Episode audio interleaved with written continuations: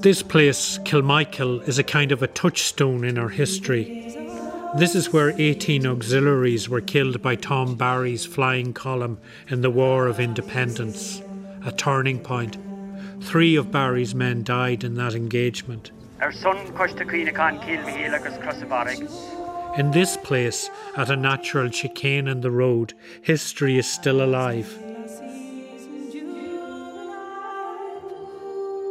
In the recent past, to show your face here was in itself a political statement.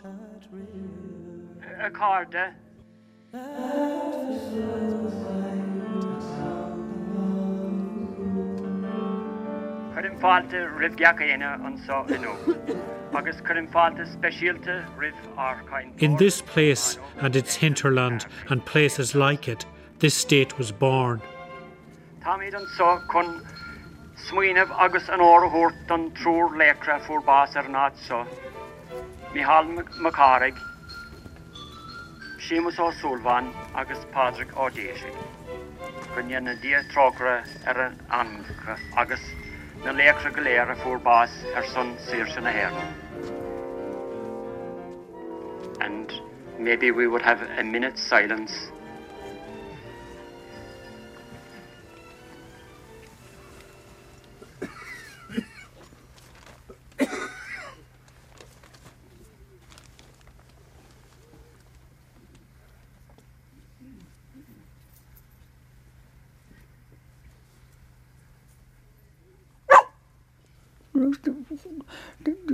people that were with the Republicans that time were with them. They were with them. There were no twisting. So that uh, Macroom was uh, more English backing than Republican at that time. Even in our street, you could count the houses that were Republican, you know. This is Dinny O'Sullivan and his nephew Brendan O'Brien. So the pity I don't have some memory of what's on the other side that I could tell people. Dinny has a fierce memory. He says he could count the buttons on the uniforms. Every Sunday evening, my mother and the family at that time used to go visiting uh, a cottage in Caudrum outside Macroom. And we started off after dinner this Sunday we came, we would come on to a little bridge called the Droghedine. Now, uh, just as we came to the Droghedine, my mother said, Oh, there's two black and tans coming down next to us. They were coming towards the bridge to cross to the Caudrum Road, and I think go home then that way again. Anyhow, uh, they, I, I looked at them and uh, they, they, they were fully clad, revolver in each, in each leg, like low down they were. And they were coming on behind us, uh, maybe uh, maybe 20, 20 feet or that way. And they chatty away, and when we had covered the distance of about half a mile, they had gained a little bit more from us behind. So we we got to the, the Glen Gate. They were they were coming on very near at the back. And uh, well, maybe from here now to seven or eight feet, we heard shots. Well, I look back, I remember looking back well there was a, a blob of smoke. You know, I didn't see bits, only smoke first. I saw a man down the ground. And uh, we kept going, and just as we went another few feet, this black and tan came along, holding his hand like this, high up, and it was all blood. It was all blood. He cleverly kept inside us on the footpath. You see the children around. And he kept inside us all the ways down along uh, along the wall. And he left in he, I think, I don't know which of two of them died. One of them died anyway. But uh, afterwards, then we heard that uh, from good authority that they were following him down along alongside the wall, but he was huge, you know. We were sheltering him with the children, and they couldn't fire anymore because they wanted to kill the two of them. Like. One of them died, of course, I'd say the fellow was in the ground. Tell me, how did the people of the town react to the shooting of the Black and Tans, your neighbours? Uh, in the town that time, it was split.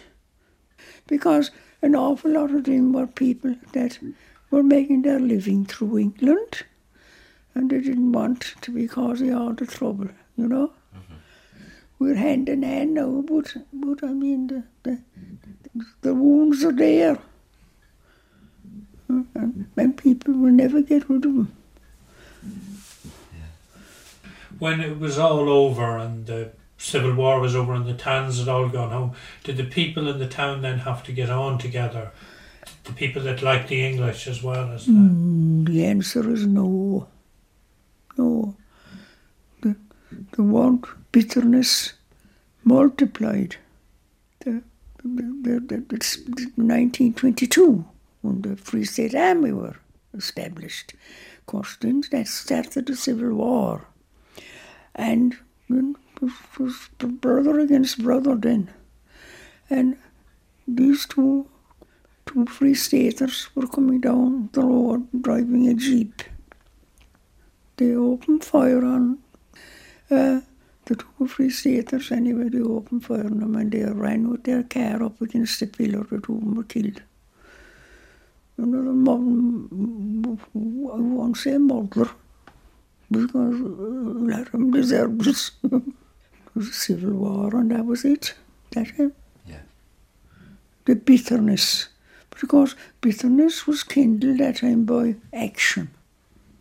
Uh, there was always, there's always that blot between people, you know, uh, when they think today, oh, well, they were, they were horrible people. They were dear old, dear old free staters, you know.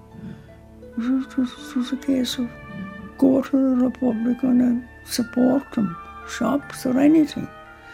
See, and that that that's that's that's there at a kind of a gloom yet.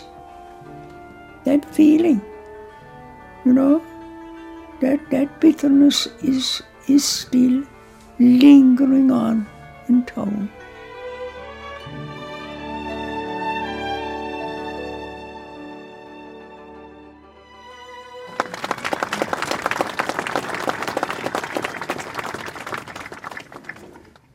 Hardly call ourselves a republic if we didn't accommodate all shades of opinion.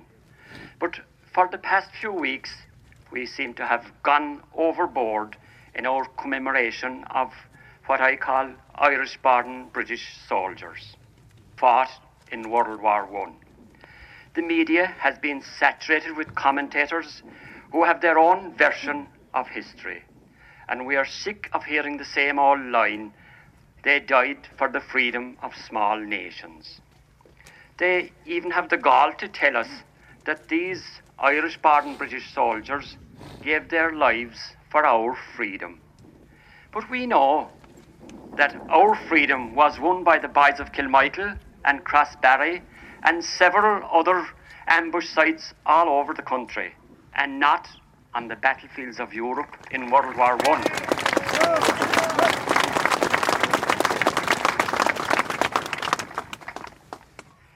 while there are British soldiers still on Irish soil, the Lord Mayor of Cork last year saw fit to wear a poppy to a commemoration ceremony and subsequently give the freedom of the city to John Major, who did little or nothing for the cause of Irish freedom or justice or peace, and whose party brutalised the people of this country for generations, I could say. The present Lord Mayor seems to be following on the same lines.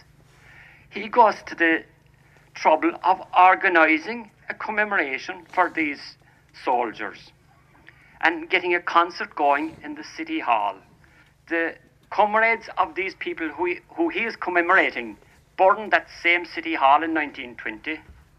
We pride ourselves in call, being called the Rebel County. But if present trends continue, I, I think that Cork City will soon be known as the Imperial City.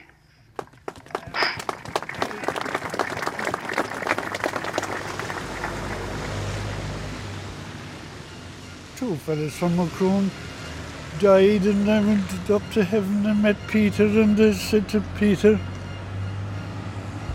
who's in charge here because we'll be again him.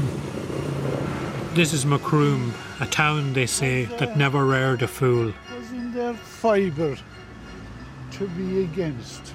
Yeah? Donald O'Mahuna, uh, It's a place that resonates for Donal O'Mahuna. Rugame Nadia Trucahayan. He talks about the White Boys on Tahar Padar and the Great Lament written for Artur Lera, the poet and nationalist Peter Golden, and the playwright T.C. Murray, largely forgotten figures now. They burned it in, case, you see, the Tans would take it over and uh, use it as a barrack. They burned the castle to prevent the National Army from taking it over. And there's another great building, I don't know, can we see it from here? Mount Massey. A fine building, and it was. um the shell of it is still visible. It's, it's, it's mentioned in, uh, in the Macroom song, Mount Massey, the flower of Macroom. You know, friends, come with me, and there you will see the apples and cherries in bloom. And to you I'll invite where I first saw the light in Mount Massey, the flower of Macroom. Oh yes, I mean you can go through them. Warden's Court was one. So many of them through the country. Uh, in County Cork. Bandon Castle, Kilbrittain Castle, beautiful castle. And Macroom was the first place that the Tans appeared in Ireland, apparently.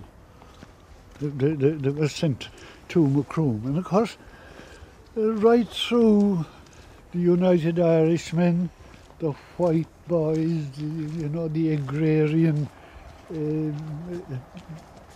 Macroom was, was very active. You know, the, the, the hinterland of Macroom now, Ballingeary, Clondrohid, that area, like, they never bowed. We're looking at the remains of the castle. Sometimes history is about absences, scars on the landscape and the memory. and then the connecting building where the castle was.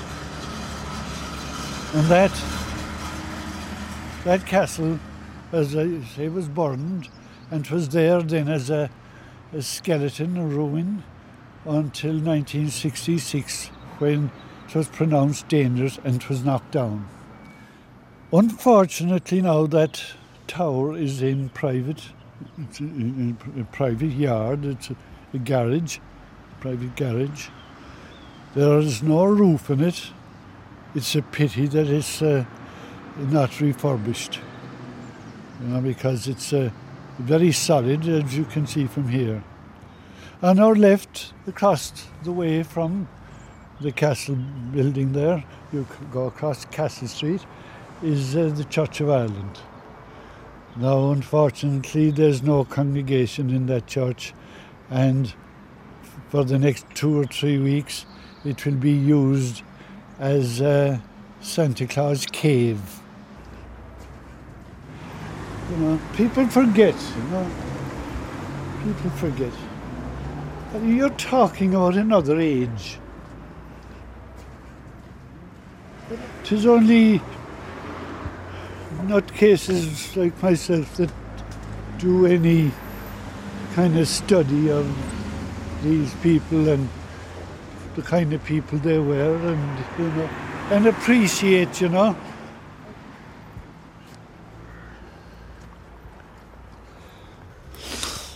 I would have mixed feelings about it. I appreciate very much I appreciate very much uh, their suffering, you know.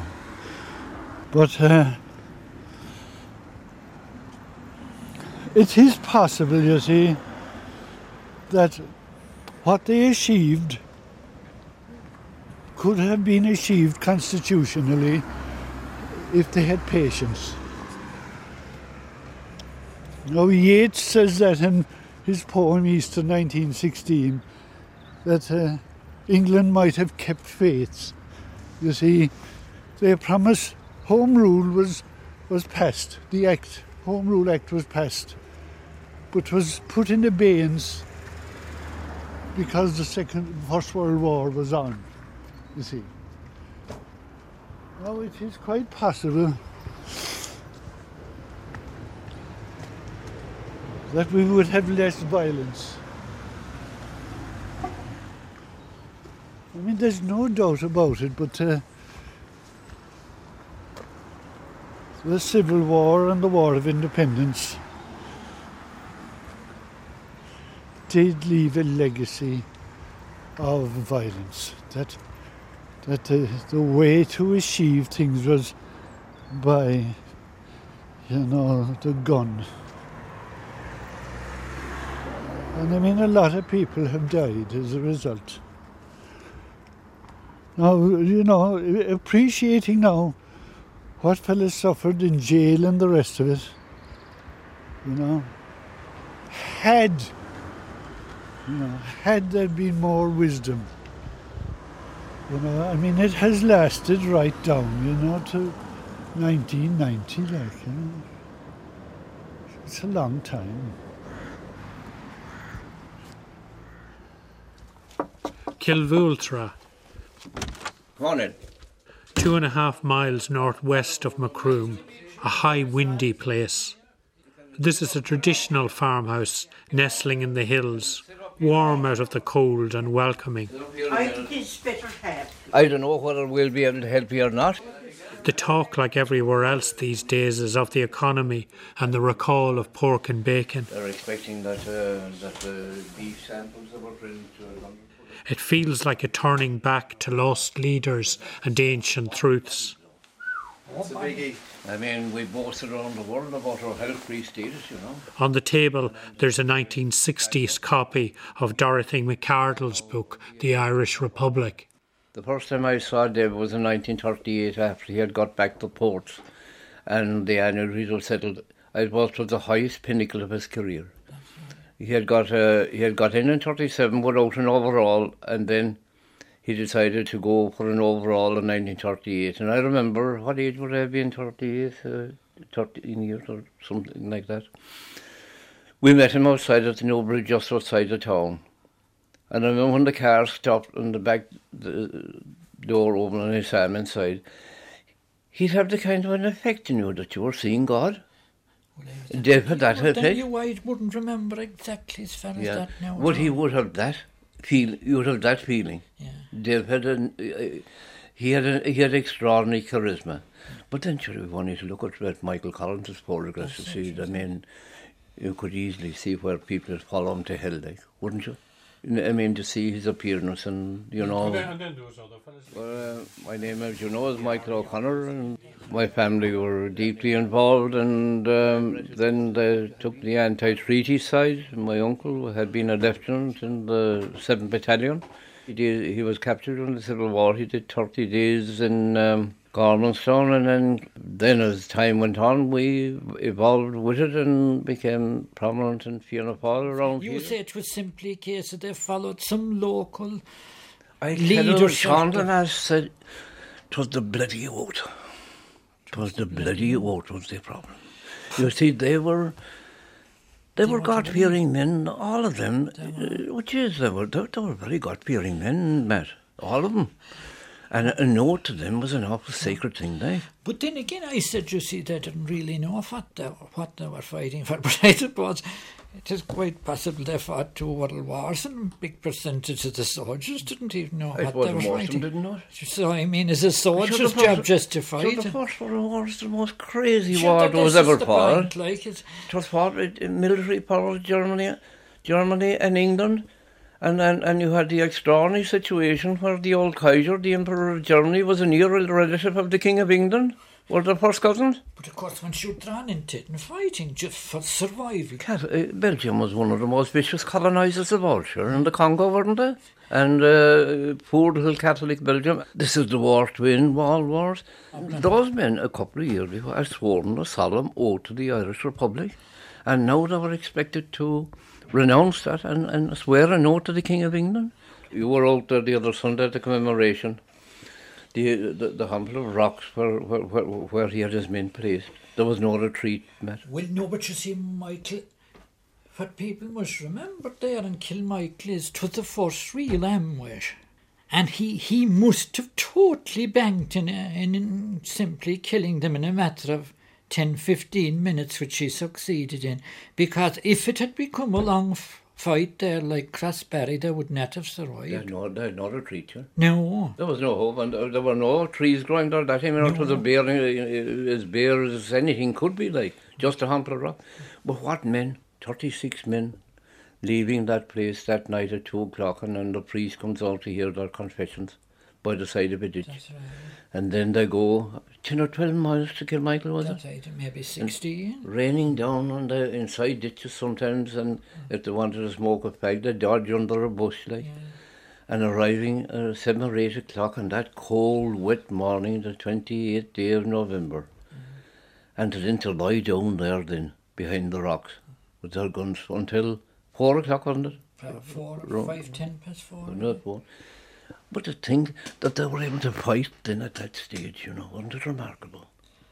Yeah, but I suppose all cold and all fear probably leaves in that position. The blood gets up. I'd say so.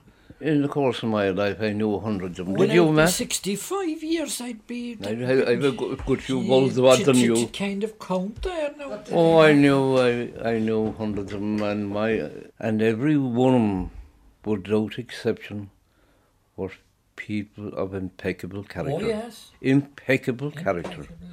And you know, most of them didn't rise to a high station in life, but no one of them had a small funeral. They all had big funerals. Oh, but what should we sit here now to? We'll say I met Lucian. I'd have people also involved in those times in the trouble, and of course it followed on from there. And well, I was very, I thought very strongly one side, which should be anti-treaty. And I suppose still do, but I would give it much more thought now and certain aspects, not be not entirely hundred percent sure, like. And, And um, that Donald Maxine. Yeah, you're very welcome, Donald. Like I hear and so. Yeah. We're going over the whole general scene, you know, as best we can. We could keep talking for weeks. About We got involved during the troubled times. As a matter of fact, at, in the end of 1920, following the death of Terence McSweeney, and I brought the King Michael Lambert thing that fairly happened in the city. So the Cork number one, number one brigade, which included Almid, Cork, City and the other side of the Sea, they moved at headquarters to our house at Gordon Winchon under Shannon Hegarty. The family at home took the anti-treaty side in the Civil War, but Sean Hagerty, he was against the treaty, but he was not actively opposed it. He had again a moderate influence on him, he still said at Oros. During the negotiations, even when they were trying to settle the Civil War in early 1922. He was uh, hanging around the place all the time. So he had a rather, we were definitely anti-treaty side, my mother's side as well. They were very much anti-treaty. And I would say he had a certain moderate influence on us, you know. You got to the funny thing, my mother, no, she was a mad Republican, but she always admired Michael Collins, and she had not Emma de Valera. And there was a funny thing, nearly the same atmosphere you could, you could get in there growing up. Definitely anti-treaty, but And did she stay a Republican oh, yes, outside that she, of Fianna Fáil? Oh, yes. Well, yes, I'd what she would have, yeah. But she wasn't Fianna Fáil, definitely. She met supporter of Sean Lamess and all the cabinet, but not de Valera. And she always admired Michael Collins. And she could talk about anything associated with trouble, except even Michael Collins was shot. She got rather vague about that evening. She said that she had been milking the cows that evening, and when she came in, three tall men came out of the parlour and went out the door. And she never asked who they were. So she said, I suppose probably didn't. Did she know more than what she told us? Why did she get kind of rather vague about that evening, you know? That was she came into milking the coast and the three tall men came out of the parlour and walked out the door. And she never asked who they were. One of them was Liam dead. One dead one, I think somebody else said, so Devil Air and Liam Lynch, and I don't know what the third one was. Devil Air was definitely one of them anyway. Mm. Colin De Valera was around that evening. You, yeah, he wasn't behind the blaster. He was. He was. And he was seen in the village. And he left the village, and I was heading for a lawns. The three men came out of the, and walked out the rubber. We were definitely anti-treaty side.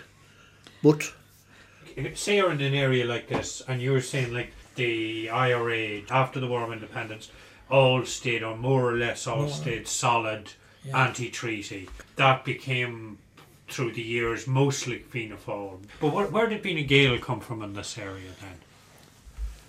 Fine Gael Historically, came very simply. We'll say there was the IRA in there. We'll say they're brothers and sisters. Fine Gael came then. Well, there's no way saying this, but a blunt way. They were, they were the people that more or less, if not opposed, didn't approve what they were doing. I suppose, in other words, maybe you'd have a case where Collins would have turned in his grave if he saw many of the people that came in and said they're following as Fine Gael, Frank. I suppose to put it blu- bluntly, their mentality would be more near unionist than anything else. Of course, a certain number of uh, uh, good people who did uh, go uh, treaty around here, you know. I mean, for instance, no, Marty Bryan, the Lynches, you know, John Lynch's people, the, the Lynch family were the pioneers of Sinn Féin and Macroom. John Lynch, you know, who was second in command to Dan Corkery, all the, whole- all the Lynch family went Free State and afterwards to, to Cumann na nGaedheal and Fine Gael, like, and, and some other families as well. you see, Collins actually accepted the treaty as a stepping stone to the Republic.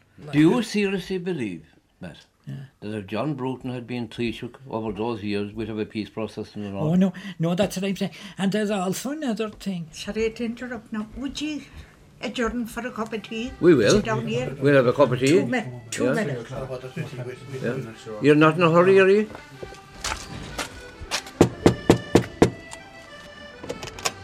You're on your roads. you're our last call, I think. All the members of my family, uh, they wore blue shirts going to school. Do you know they weren't a bit ashamed of it? It is in, in later uh, years that, you know, people took kind of a more uh, broad-minded view. But the, a lot of the older folk were alive that time. They were, they were very bitter. They remember the Civil War, you see. But then as time went on, you know, it was forgotten. Almost forgotten anyway. But there's still an odd person all the time, they'd be bitter enough. Do you know, around time of elections and things like that, they wouldn't they wouldn't even talk to you. You think that you were a black. the name is Tommy O'Connell. Dinion. Tommy O'Connell in the square in Macroom comes from the same genetic pool as the men up in Kilvultra. It's just way back then his family took the other road. Dinion O'Sullivan. I, I introduced him uh, out in Roisin at uh, in the 1948 election. I was only 10 years of age at the time. I didn't know what I was standing up in the butter box for, but I was asked to what I do it and I introduced him anyway. So I started working in Macroom in 1956. I'm still in Macroom. My father and my and my uncle, they were both, they fought in the War of Independence. And uh, after that, they took the pro-treaty side and uh, they joined the Free State Army. After that then, when I came to Macroom, I joined the Fine Gael party in 1956 here in Macroom and I was uh, I was chairman of it for 14 years and in 1967 I stood for the local elections as a Fine Gael candidate and was elected. I was there until 1985. And even when I started, a lot of people were ashamed to have people come up and say, oh, you're voting for Fine Gael. A lot of the old business people in Macroom, they never showed their politics at all. They were afraid, you see, because uh, Fianna Fáil in power for so long, and uh, they were afraid like that if they come out and show their their their, their colours, that it, it could do harm to their business. But I never thought that way. After that, then people started to come out of the woodwork like they were. Um, they'd be ashamed to be Fianna Fáil today, the way the country has gone. But we took a stand and we stuck to it through thick and through thin. And I always thought anyway that you know this stood for for uh, honesty and integrity. And uh, Right, like I've been out at the Kilmichael commemoration a couple of weeks ago. Would you ever go to that, even though you're No, I, I never did, strangely enough. And the reason for that was uh, there is a certain element that, uh, uh, and it was mostly Fianna Fáil, they kind of tried to take over all these things that they were, that, that no one did for Ireland. Only you, you had to be a member of Fianna Fáil. And I resented that all down through the years because uh, there were, uh, before the split up in the Civil War, there were great people on both sides, and they they all fought in the interest of their country. But like you now, as a lifelong Fine Gael man, would you consider yourself a Republican? I would, of course, but I wouldn't. I wouldn't go out screechy about it. We'd be as good as Republicans as a lot of the the others, every bit. But they're only using that as a uh, you know as a lever. The only thing that they could say about Duty Cosgrave that he reduced the pension by five pence, a shilling at the time, I think. And uh, they talk about that yet, but uh, there's a lot worse things out there happening now than the word about it. Uh, that time they had to, you know, they had to balance their budget, and they did balance it. And you see, the Civil War that was the the worst thing that ever happened because after getting freedom in the twenty six counties, the those the anti-treaty forces, or later Fianna they went along blowing up bridges and, and, and burning castles, like Macroom Castle is one place they burned. And uh, they, all those, most of those bridges certainly, they all had to be rebuilt again and it cost money. And that's what Cosgrave's government was left to do after the Civil War. You know, but you know, you hardly read about that at all in, in, in, in any history books. It wasn't even taught in schools. You know, there was kind of a, a one-sided view given. I mean, people around here, they thought that De Valera was God. Anything he did was right. And a lot. There's a share of Malavia that think the same. When, uh, when De Valera took over in 1932, it was a completely different thing. Uh, he, he told them to burn everything British except their coal and that we could live with, he could build a wall around Ireland and live without England. Do you think we could have lived without England? Lord sure, in the 40s and the 50s and the 60s, they'd be eating each other here in Macroom uh, and around the country only for England. They had to England get a living. So that's what I would think about it anyway.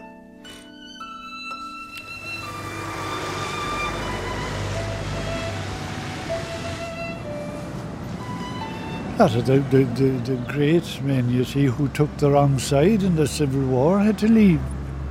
Outside the gloom is gathering on the banks of the Sullane. Against the darkening sky, the castle tower looks sawn off, abbreviated, like an abrupt ending. It's difficult, you see, because, you know, a lot of these people were related to me. Uh, and they, they did what they thought was necessary. you know. But uh, I, I, I, you know, I don't blame them or anything like that, but, uh, you know, I don't think you should broadcast any of this because it's, this is all heresy, you know. Uh, you know, Tom Shachto, tam şaktı o şeyi. Ve me şaktı o şaktı niçin gön şaktı ne nu kajkis. Ako se stoka gowil um, gowil no, no poblatanus, no poblatanicus idehe.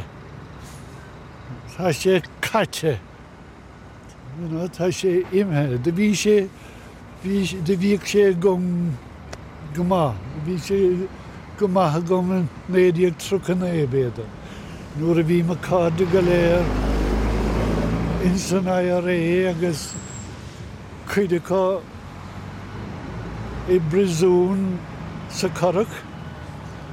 Agos sy'n nigdal tiempl ei canna up the Republic, we raise our battle cry. Pearse and MacDonagh will pray for you and high, eager and ready, for love of you they died. Proud march the soldiers of the rear guard.